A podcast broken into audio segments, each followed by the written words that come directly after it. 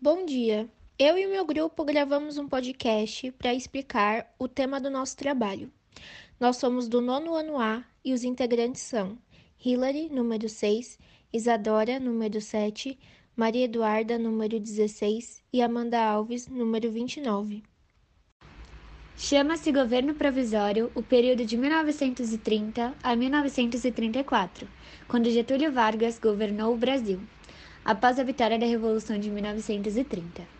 Este momento foi marcado pela tensão entre a centralização do poder em torno a Vargas e o descontentamento das antigas ol- oligarquias estaduais. Eu vou falar quais foram as principais medidas do governo provisório.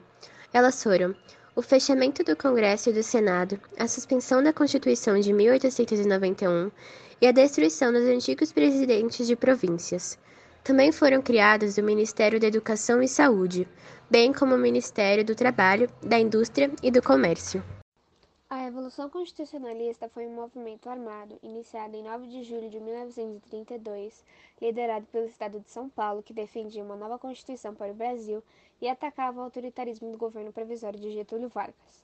Durante quase quatro meses, os paulistas entraram em confronto com tropas fiéis a Vargas e, isolados, foram derrotados. O levante não foi em vão, pois em mil novecentos e trinta e quatro era promulgada a nova Constituição brasileira. A autonomia estava em risco, pois os governantes não eram escolhidos pelos seus políticos, mas sim pelo chefe do governo provisório, que começou a fazer isso desde mil novecentos e trinta e um, nomeando interventores militares. Sem um congresso aberto e partidos atuando no campo político, ele começou a desagradar antigos apoiadores da Revolução de mil novecentos e trinta, pois o seu governo centralizava poderes. Nos estados, Vargas depôs os antigos governadores e nomeou interventores, pessoas da sua confiança para governar cada estado brasileiro.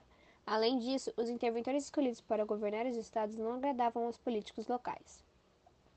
Vargas, então, anulou a Constituição de mil oitocentos e noventa e um, fechou o Congresso Nacional, extinguiu os partidos políticos e começou a governar por meio de decreto-lei. Os participantes da Revolução Constitucionalista de mil novecentos e trinta e dois, parte dos militares paulistanos, os representantes das oligarquias latifundiárias e parte da classe média nacional, como advogados, médicos e professores universitários, que viam nas recentes medidas de Vargas um avanço do autoritarismo. Em primeiro de outubro de mil novecentos e oitenta e dois, quase quatro meses depois de iniciado o conflito, os paulistas renderam-se, pois não tinham mais soldados suficientes e nem mantimentos para manterem a batalha contra o governo provisório. O saldo da guerra foi de novecentos e trinta e quatro vidas que morreram no combate pela causa constitucionalista, embora estimativas apontem para mais de dois mil pessoas falecidas. As forças militares fiéis a Vargas derrotaram as tropas paulistas, e os principais líderes da Revolução tiveram seus direitos políticos cassados e foram exilados em Portugal. E esse foi o nosso podcast. Espero que vocês tenham gostado e obrigada por escutarem.